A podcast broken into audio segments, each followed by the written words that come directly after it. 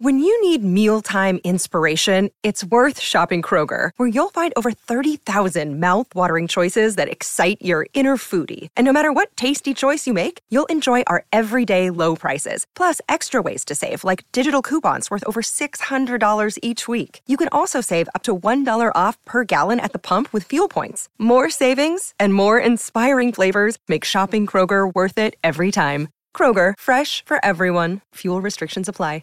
What was the last straw why you had to quit your job? I quit this bitch.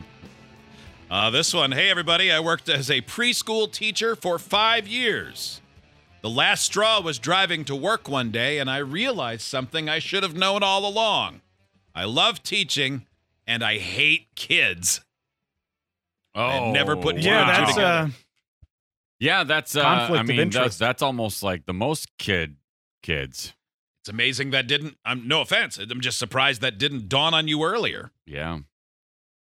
But I can see where you'd be like, no, I like this job. I like doing it. Mm-hmm. Okay. Trey has been waiting. Trey in Northeast Pennsylvania listening on 97.9X. Hello, Trey. Hello. Hey, man. What was the last straw while you quit your job? So I actually quit because I wasn't allowed to dress as Iron Man on Halloween. This is what we're looking for. This is exactly what we're looking for. What kind of job was it again? So, all right. So I was a sales clerk. I wasn't necessarily like a commissioned salesperson. Okay. It was a privately owned furniture store. Okay. And we sold in like wholesale almost. Okay. And we had a very laxed environment. It was a very laxed place to work. I loved it. I had never sold furniture before, so for me it was like an intro kinda. And I used to love the staff and everything. Well, the store manager ended up quitting. Okay. So we got this guy who came in, and he was a complete butt about everything. Okay. Yeah. Wrecked the culture.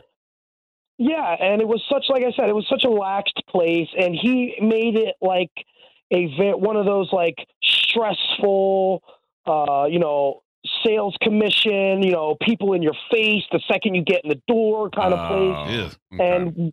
And we didn't do that. We made a living off of not doing that. Yeah. Yep. So we also had a lot of different freedoms as far as like holidays and stuff like that. And being a free-spirited person that I am, I came in one year. I actually took a lesser role to take on a different position, but I stayed on part-time because I loved the job so much. Mm-hmm. But they wouldn't let you dress as Iron Man, and then you got to hit the door. Thank you, Trey. 1-800-947-3979. That's a pretty good last straw. Yeah, really. That's good. Hard to beat. Yep. Everything was good, but finally, the pettier the better. I've talked about my previous show that I was on. I literally, that's one of few jobs I've ever just said okay, bye. But in college, the night of my graduation, I was a December graduate, and I worked at a restaurant. I'd always worked at restaurants to make extra money. And I told them, hey, I graduate on like Friday or whatever day it was. Mm-hmm. I'm not going to be able to work. And she called me the day of, and this is right after I graduated. Mm-hmm. And she said, hey, and she had a little mousy voice. Hey, we have you in the schedule for today, but you're not here.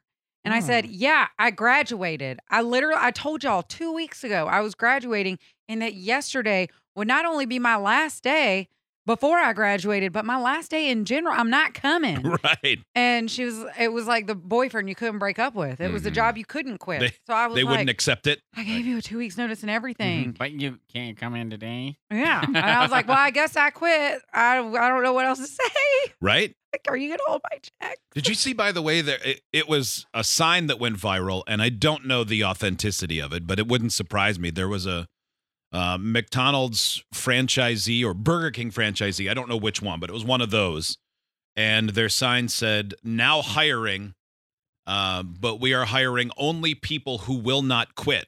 And it basically said, you can't quit. It was like a pledge. Okay. I'm like, boy. Okay. Yeah, that's a tough place to. Like, I understand what people are going through keeping employees, because I know enough people, and we talk to people in different industries all the time, and it seems universal. Getting people who will show up on a regular basis to work is really, really difficult. How are you going to enforce that, though? Yeah. Yeah. It's going to be pretty difficult. And it kind of says in advance, well, this job's going to be a problem. Yeah, you're going to hate it here. Like, if I was choosing between the place that had that sign up and a place that didn't and everything else was close, I'm going to the other one. Mm-hmm. Yeah. Mm. What do I know? I don't know. I still think back fondly in my hometown when Burger King was hiring closers and somebody stole the C. My favorite sign now ever. Hiring losers. How many times do you, that prank has to have been executed 1 million times. I'm not sure I've ever laughed harder in my life. I bet as it's a high schooler coming out, because the Burger King was really close to the high school, so like you basically had it. You came out of the high school and would drive right past it, and man, that was the greatest day of my life. I'll bet you there is somewhere in some company's corporate manual, it says, remember, if you post, it's not closers when you're trying to hire. It's late shift. Right. So that it can't be changed to losers on the dumb side.